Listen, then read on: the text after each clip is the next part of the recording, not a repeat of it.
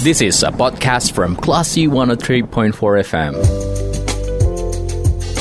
Sumbar melawan Corona, persembahan Classy FM.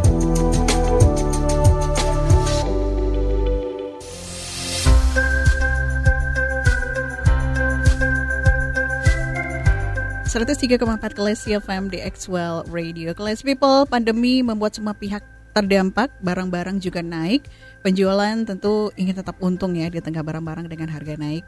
Bagaimana BPOM mengantisipasi agar makanan dan minuman yang dijual di tengah Ramadan aman dikonsumsi, terhindar dari bahan-bahan berbahaya? Nah, sore hari ini di Sumbar Melawan Corona saya sudah bersama Kepala Balai Besar Pengawas Obat dan Makanan atau BPOM di Padang, Pak Abdul Rahim. Kita langsung terhubung, kita sapa. Halo. Selamat sore Pak Abdul Rahim. Halo, selamat sore. Assalamualaikum warahmatullahi wabarakatuh. Waalaikumsalam warahmatullahi wabarakatuh. Apa kabarnya Pak sore hari ini Pak? Baik, Alhamdulillah sehat-sehat semua. Alhamdulillah. Ngomong-ngomong selamat bertugas di Padang ya Pak? Oh iya, terima kasih. Kebetulan memang kami ini baru pindah dari Aceh ke Padang. Iya. Namun di Bepom ini kan memang sudah berlaku sistem mutu, berlaku SOP, jadi kita tidak tergantung ke figur tapi kita memang uh, kegiatannya iya. Eh, program-programnya harus jalan ya uh, uh, betul. Nah pasar-pasar di Sumbar dipantau terutama ketika Ramadan ya Pak ya. Sudah berapa kabupaten ya. kota di Sumatera Barat yang dipantau makanan dan minumannya Pak?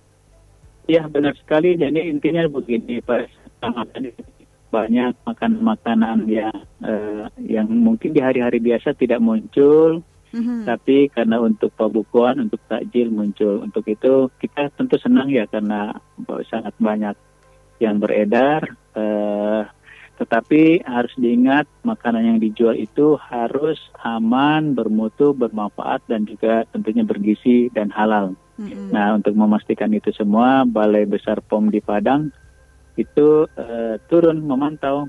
Kita mm-hmm. lihat seperti apa yang dijual, kemudian kita beli, kita uji melalui mobil laboratorium keliling. Sejauh ini kita sudah turun di Kota Padang, di Solok dan Tanah uh, Tanah, uh, tanah, tanah Datar. datar. Ya, ya? Iya betul. Uh -uh. Sejauh ini apa yang ditemukan Pak temuan sementara begitu Pak? Iya, uh, jadi sebenarnya bukan pembukuan saja. Kita namanya ada in, apa intensifikasi pengawasan pangan. Kita juga termasuk pangan olahan mm -hmm. yang pabrikan, yang yang uh, olahan pabrikan. Kita pastikan yang dijual itu jangan sampai uh, rusak tanpa izin edar ataupun juga sudah kadaluarsa. Jadi seperti itu. Sejauh ini yang kita mm -hmm. temukan ada satu uh, makanan yang tanpa izin edar sudah diedarkan, nah itu kita kita sita. Sedangkan untuk pabukuan, alhamdulillah sih sampai sekarang sudah kita periksa beberapa sampel, belum ada yang mengkhawatirkan, mm-hmm. eh, ya? misalkan mengandung pewarna yang dilarang uh-huh. atau pengawet yang dilarang. Yang kita periksa sampai saat ini masih baik-baik. Aman berarti pas pembukuan ya aman. Pak ya? iya, aman. Oke. Okay. Nah, rencananya selama Ramadan ini berapa pasar yang akan dipantau Pak Abdul?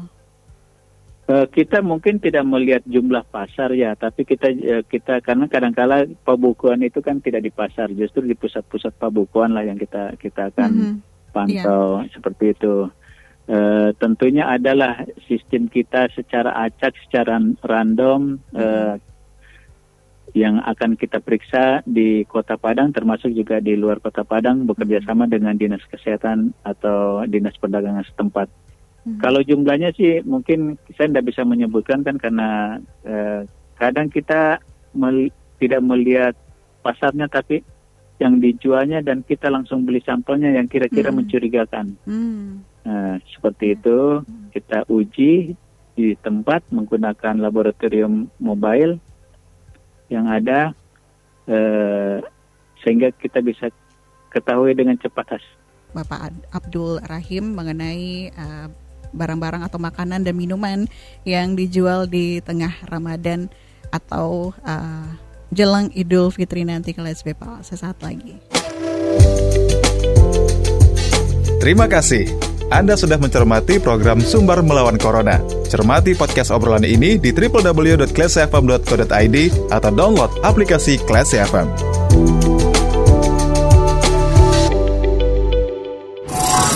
This is a podcast from Classy 103.4 FM.